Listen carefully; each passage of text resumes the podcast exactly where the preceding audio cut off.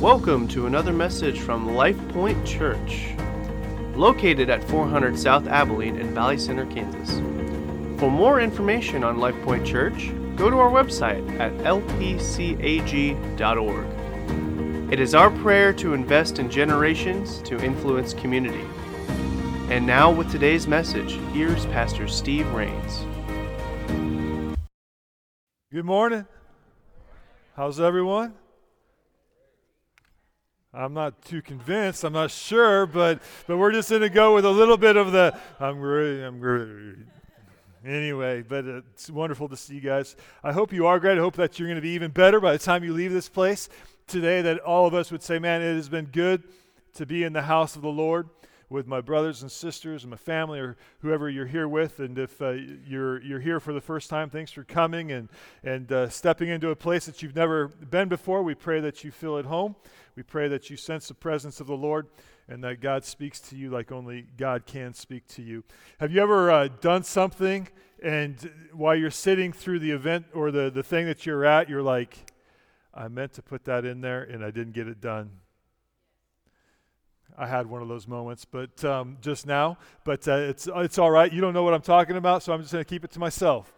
All right, but it was big. It was going to be awesome. And uh, but anyway, so we uh, start this new series this morning. Really, it's a trilogy of our, our Sunday Christmas series, Struck by Glory.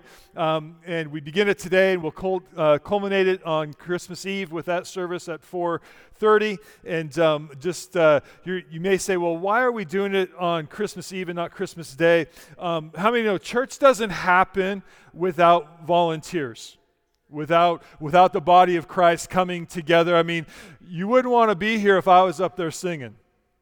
It would be the shortest service ever, ever imagined, right? And so, uh, just to, to honor and to, um, to, to really give thanks to everyone that makes church happen on a regular basis, to say, hey, just be with your families on Christmas Day. We're going to celebrate Christmas Eve. I love Christmas Eve services, and so um, we are going to be doing that uh, 4.30 uh, Christmas Eve. Get you out of here. It'll be no more than an hour, um, and uh, get you out of here so you have time with family or you have time to be on the road if that's uh, if you're going somewhere but let me pray as we dive into the word father god as we step into your word this morning um, I pray that uh, we would be amazed and overwhelmed by how vast you are.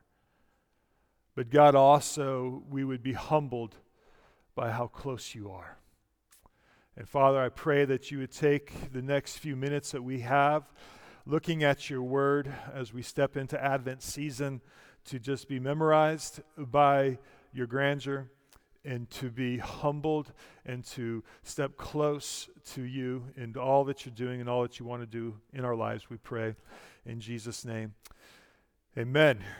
So it's Advent season. It begins. Um, Advent simply, we celebrate the first coming of Christ, but man, we're looking forward to his second coming. I don't know about you, but I can't wait for the day when that eastern sky parts and, and we are taken home to, to be with him for all of eternity. How many know that's a, that's a mighty long time? You thought you were, you were in front of the, the sink doing dishes last Thursday for a long time. Eternity is going to be incredible. And um, but, I, but, but before we get there, I want us to focus on our God. Psalms 19 says this The heavens declare the glory of God, and the, the sky above proclaims his handiwork. Day to day pours out speech, night to night reveals knowledge. Paul put it this way in Romans chapter 1, verse 20.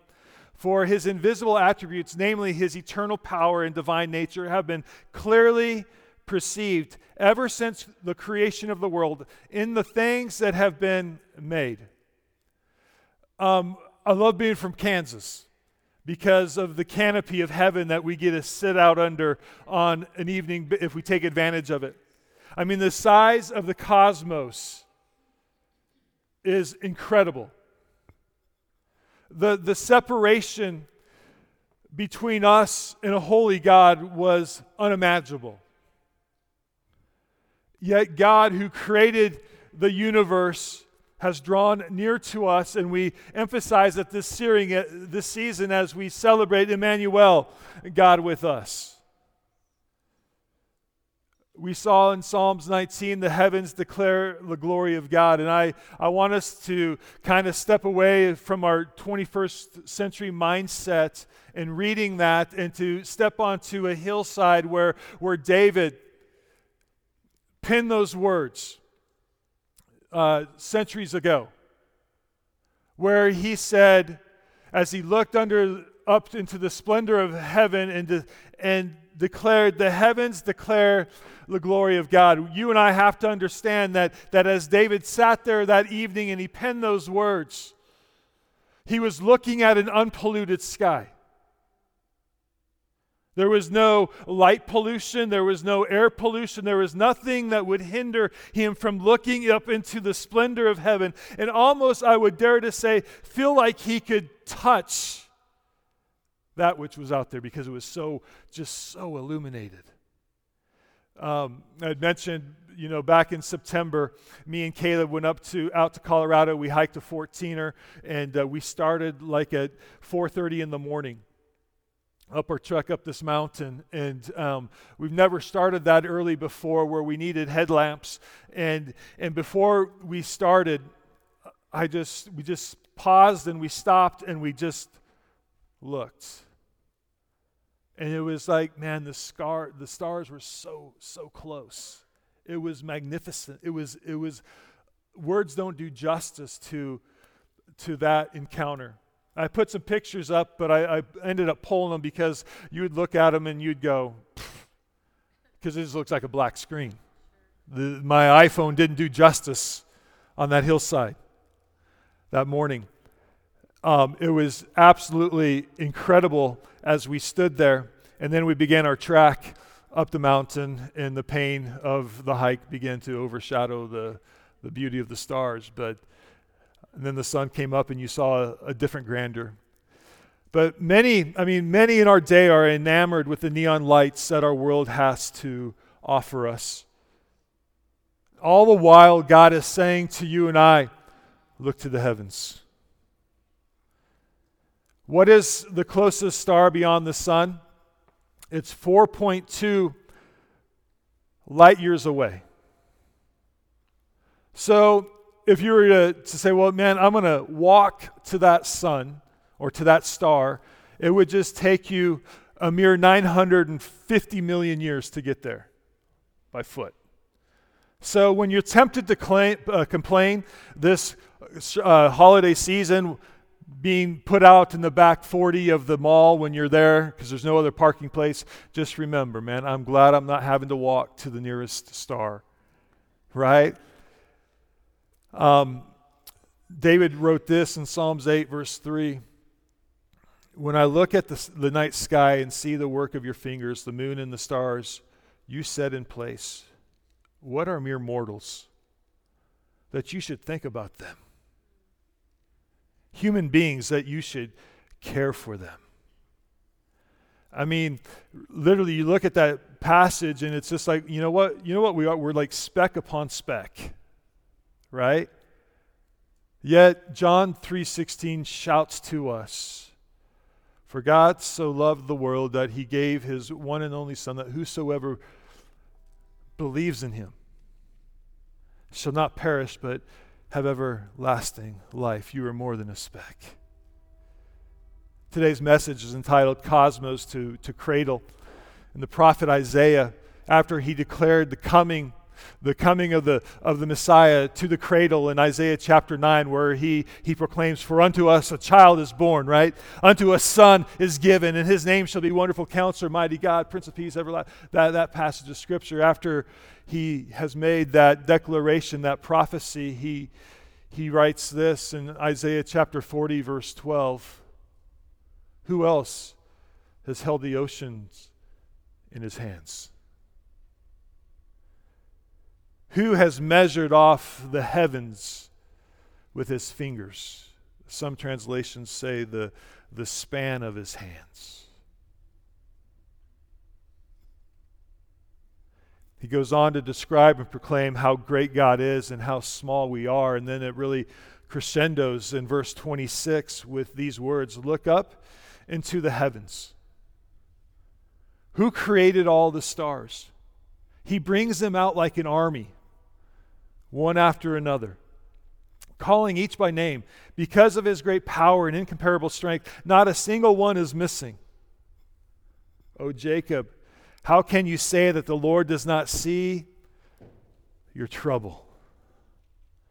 And to someone in this room this morning or watching online, I, I just want to direct your moments that you find yourself now. Maybe it's a, a moment of just despair.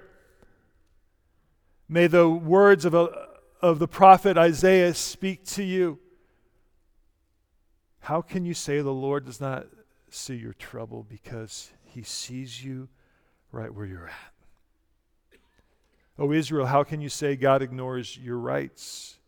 Have you never heard? Have you never understood? The Lord is the everlasting God, the creator of all the earth. He never grows weak or weary. No one can measure the depths of his understanding. He's with you. Jim Lovell, who was an astronaut on Apollo 8, describes how magnificent and vast space was when you saw when he saw Earth for the first time 250 million miles away. I mean, I, I, just stop and try to think about that, and I'm like, man, I, I love the earth. right? I mean, to think what that must have been like. He, he remarked how incredible it was that he could block out the entire planet when he looked at it while giving a thumbs up gesture. God. And he says this everything I ever knew was behind my thumb. He referred to Earth as the grand oasis in the big vastness of space. I mean, when, when have you been awestruck by God's creation? Because in this rat race of life, this rat race that we find ourselves in, if we're not careful, we just worry about our foot on the accelerator and we forget to look out at the awesomeness of our Creator. I mean, whether you, you, you, you climb a 14er and you start before the sun comes up, or you're in a delivery room and you look at, a, at an infant for the first time as it's gasping for breath, or you go scuba diving and you're 40 feet under the ocean or depths even deeper than that, and you're like, man, it's a totally different world down there. And you're amazed. Today is all about how do we get the God out there to be the God in here? I want to use, obviously, one of the Gospels as our exploration manual. John has an agenda in his Gospel, and he wants us to believe. He wants you to, if you're here today, um, unashamedly. Uh, if you're here today and, and, you're like, man, I don't know about God, I don't believe in God, I, I don't think. God, John, who is uh, one of the early followers of Jesus, who penned the Gospel of John, with to say, hey, clear, point blank, my, my, my desire for you today is that you would believe. John gives us a front row seat into this cosmos to cradle exploration, journey, um, encounter, if you will. Who was John? If you're not familiar with him, John was a fisherman on the Sea of Galilee. He was a fisherman who turned follower of Jesus. He was a fisherman who turned follower of Jesus, turned church leader. He was a fisherman who turned to a follower to be a follower of Jesus, a church leader to um, an exile because the Roman government placed him on an island called Patmos because they were afraid of his message and his passion for this resurrected Jesus. The Gospel of John was written about 80 uh, in the 80s of the first century. The background of John's uh, of John's life was he was a fisherman. All right, and he would have been trained to read the seas, he would have been trained to read the weather of his day. Jesus was born about 20 miles from where John grew up, where John worked. And so Jesus says, uh, and, he, and he saw what John did and what his family did, and that every, every evening, at, uh, towards the, the end of, of uh, the day, John and his family would push their boats out to sea and they would begin to fish. They would fish all night long, and then they would come in as the sun was beginning to, to rise. It's interesting, in 1986, along the Sea of the Galilee, the water levels were, were low, and some, uh, some uh, uh, archaeologists found a boat that was dated to the first century. It looks like that. And so the fishing vessel that John would have been on was not huge. It would have had four rowers in that, not a big vessel. Um, the Sea of Galilee, which John would have spent his time on, is, is about 64 square miles. If you're like, well, give me a comparison, uh, Topeka, Kansas is 61 square miles. So that kind of gives you an idea of the body of water that John is making his living on prior to following Jesus. So, John, being his profession, being the time when he would work together, would go to work, John is familiar with light. As a fisherman, he would, as I said, he would go out to water as the sun is setting. He would come back to land as it was rising. He, so he's out there on the Sea of Galilee with absolutely no, no light pollution. Think how clear the view of the night sky would have been for John.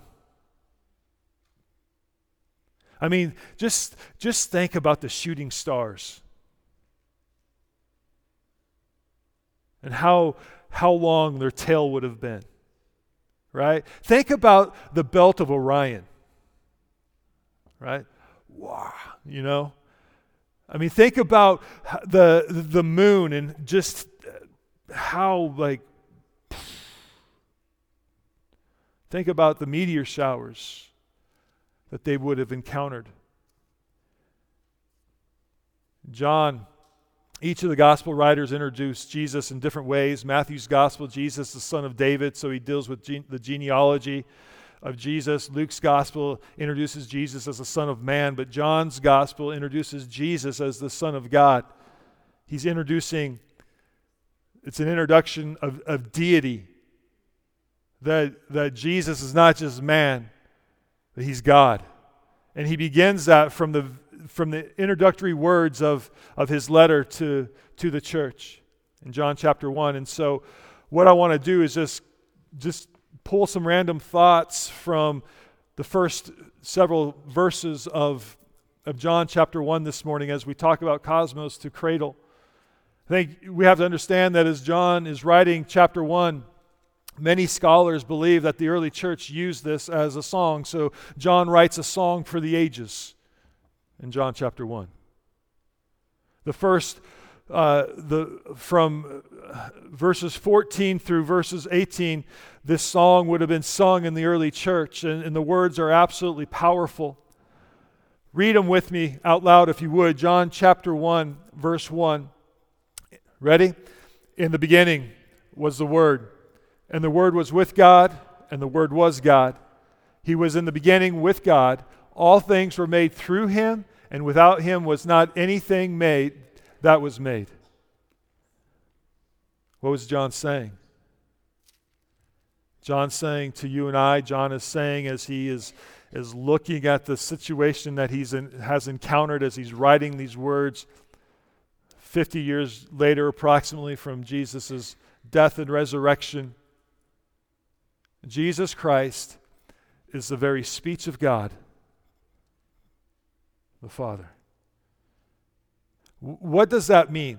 When, when someone speaks, you find out who they are. You find out what they are all about. You, you recognize them. I mean, if we were to play a game today and put some black uh, sheets up and put a few of you behind there with a mic, um, uh, you know, many of us in this place could say, "Oh, well, that that's um, that's Bart, or or that's that's Jimmy. I understand his little drawl that Jimmy has. That, that's Jimmy Taylor, and you know, or or just uh, we could do that."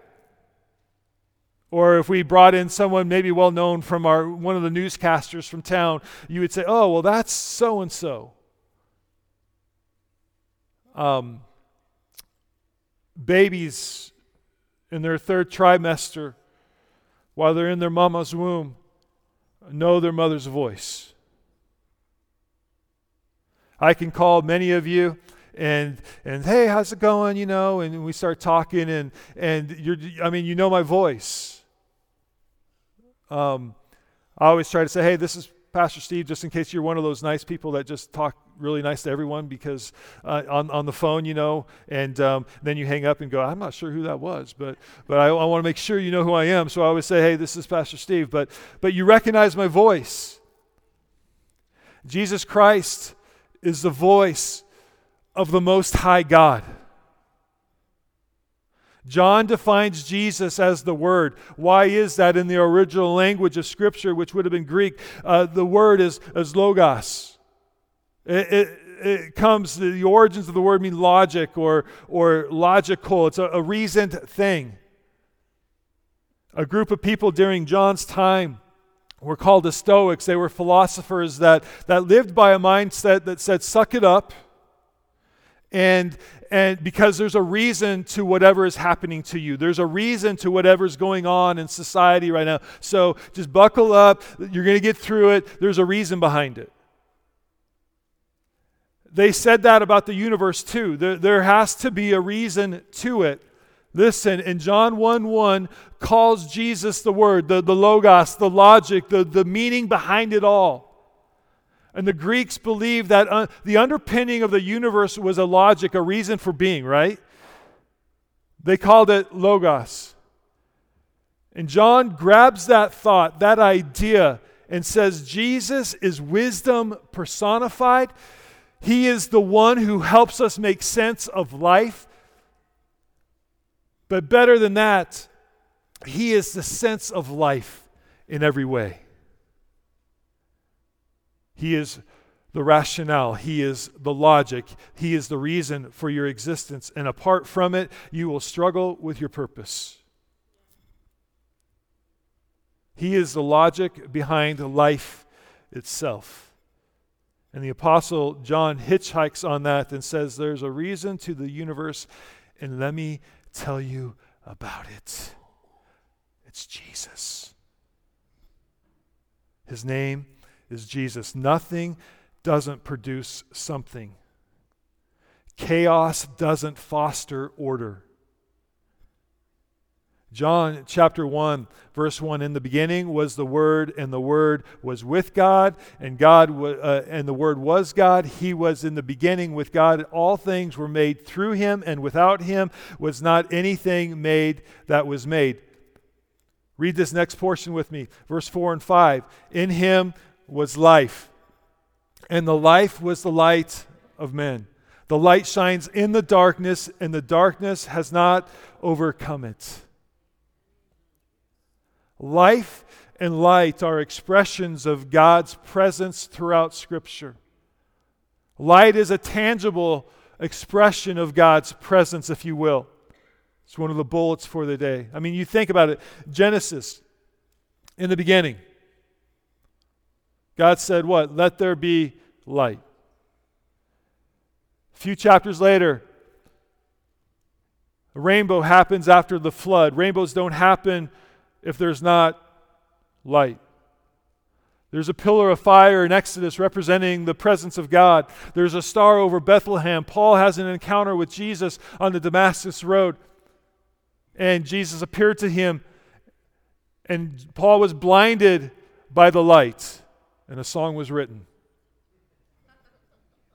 Sorry, this dated some of us. But God's presence is characterized by light, and his presence is life giving. The tiny, listen, the tiniest amount of light defeats immense darkness. Darkness has no power or defense from light. You turn on the light, darkness goes away. There's a story of an army general during the Vietnam War um, that he tells of, of uh, they were in the jungles in the midst of a battle and they needed to be extracted from that. They called for an extraction team of helicopters to come in to, to rescue them, to pull them out. But as you can imagine, there's no electricity, there's no uh, way for them to, to display where they're at. And the, this general tells the story that they used a cigarette lighter to guide the choppers in. Think about that. A little bic. A tiny bit of light chases away darkness. Light is a tangible expression of God's presence, and John echoes that. He echoes Genesis 1. Genesis 1, verse 1 says this In the beginning, God created, literally, God created something out of nothing the heavens and the earth. The earth was without form and void, and darkness was over the face of the deep, and the Spirit of God was hovering over the face of the waters. And God said, it was, it was His first words that we have uh, recorded for us within the text of Scripture. His first words were this Not, man, it would be cool to create something. Let's make something today. It was, Let there be light. And there was light. Dr. Howard Malmstadt, who is an, an, uh, an analytical chemist.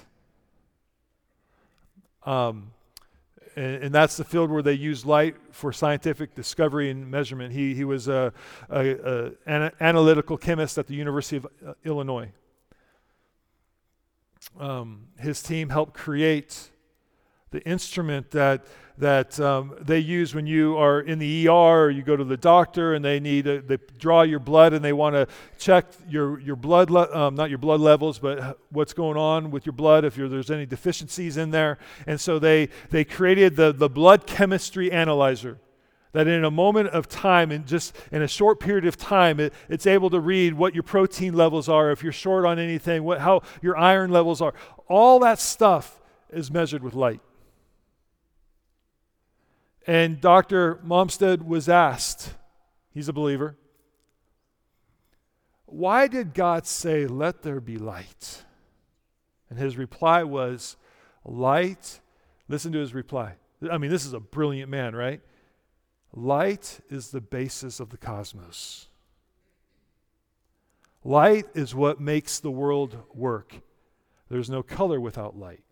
There is a distance doesn't happen without uh, without light. Wavelengths is the exact measurement of distance. The atomic clock is based on light. The, uh, the basis for food. I mean, y'all going to eat, you know, in the next, within the next two hours, maybe. But you're going to be eating because of light. So if you're like, I'm struggling, I'm not sure how this is going to taste today, give thanks for light before you eat. Right? We don't have buffalo wings. Come on, somebody. We don't have burgers. We don't have Andy's frozen custard. We don't have coffee without light. It's the basis of communication cell phones, TVs, scanners um, at stores as you're checking out. Beep, beep. Movies. That radar gun that cop clocked you with light.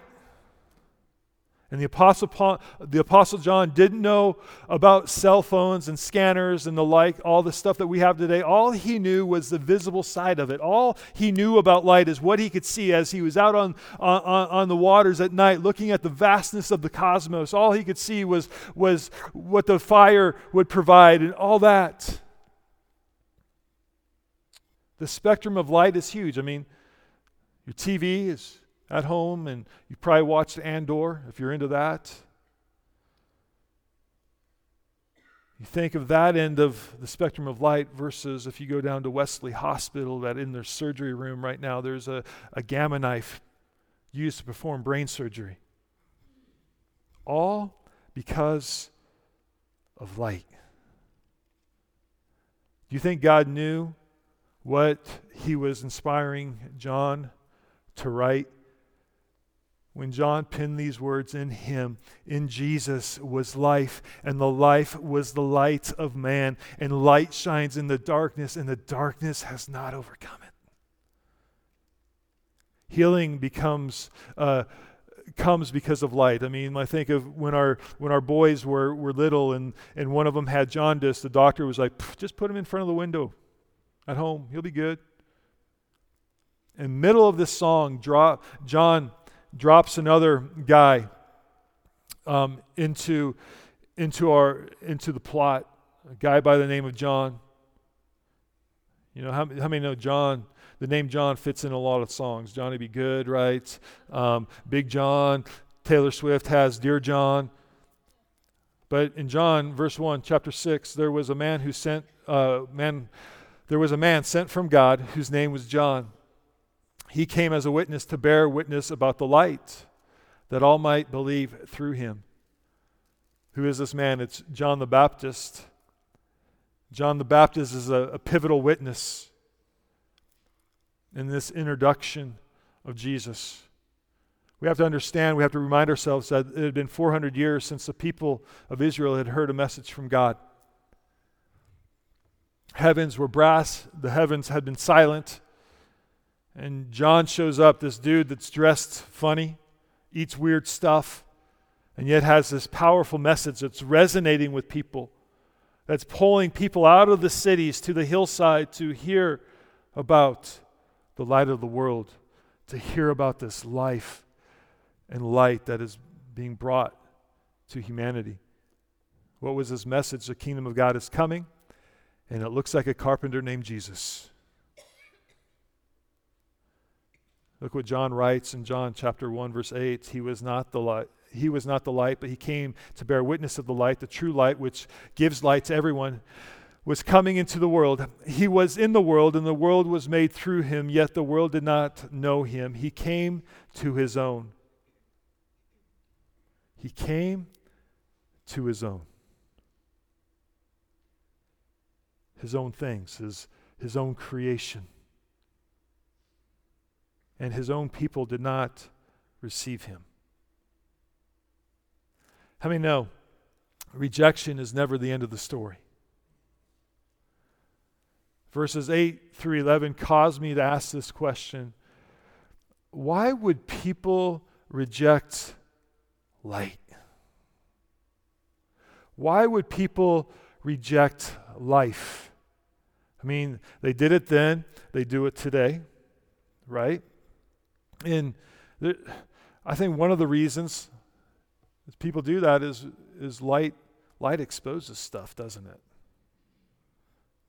It reveals true conditions. But look at the good news. John chapter 1, 12 through 13.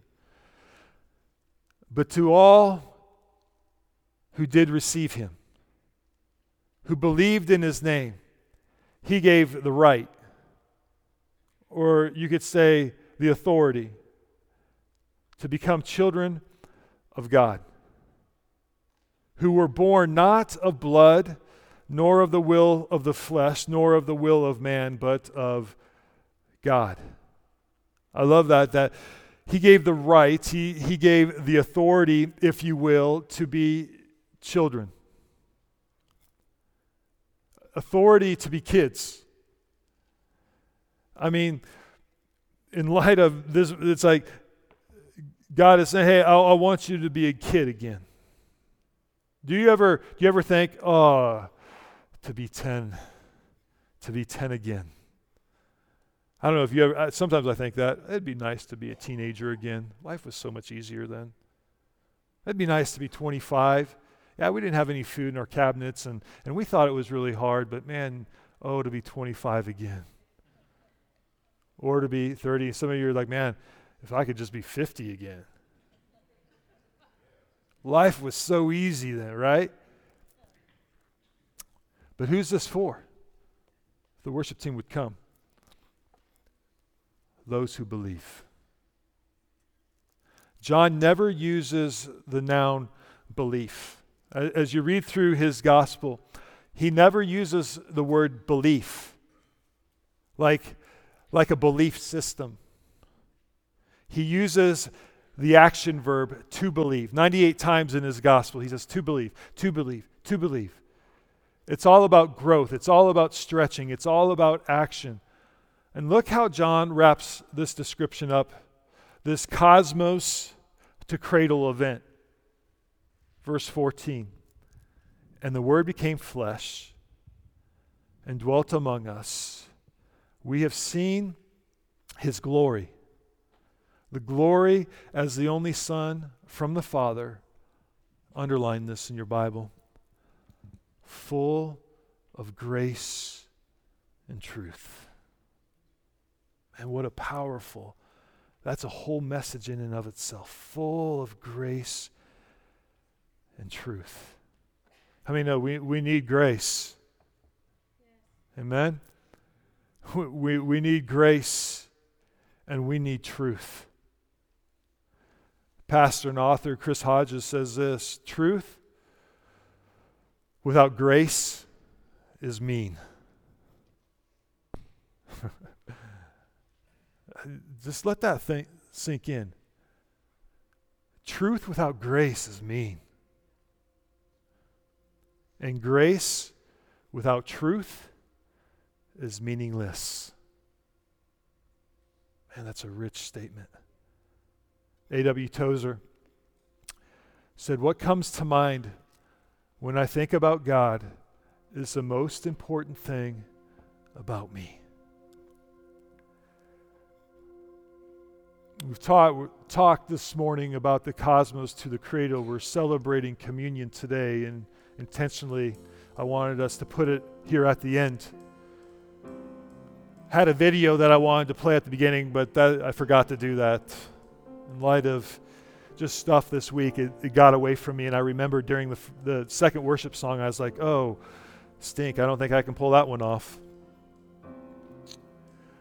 But hopefully, as you sat and you thought about the wonders of heaven and, and being out maybe in the Flint Hills, or maybe you've had opportunity to be up in the mountains or, or out in a boat where there was no light pollution, and you could look up and you could see the vastness of the universe and, and, the, and how, how awesome it is.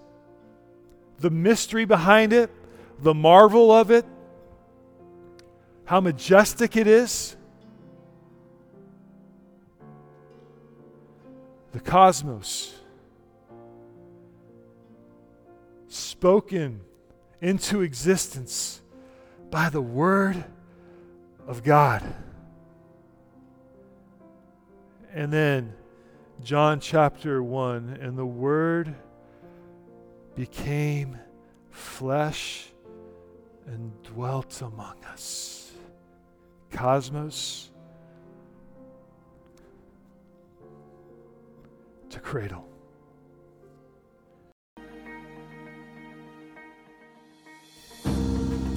This concludes the teaching. Thank you for listening, and we hope you can join us for next Sunday's service with Pastor Steve Rains.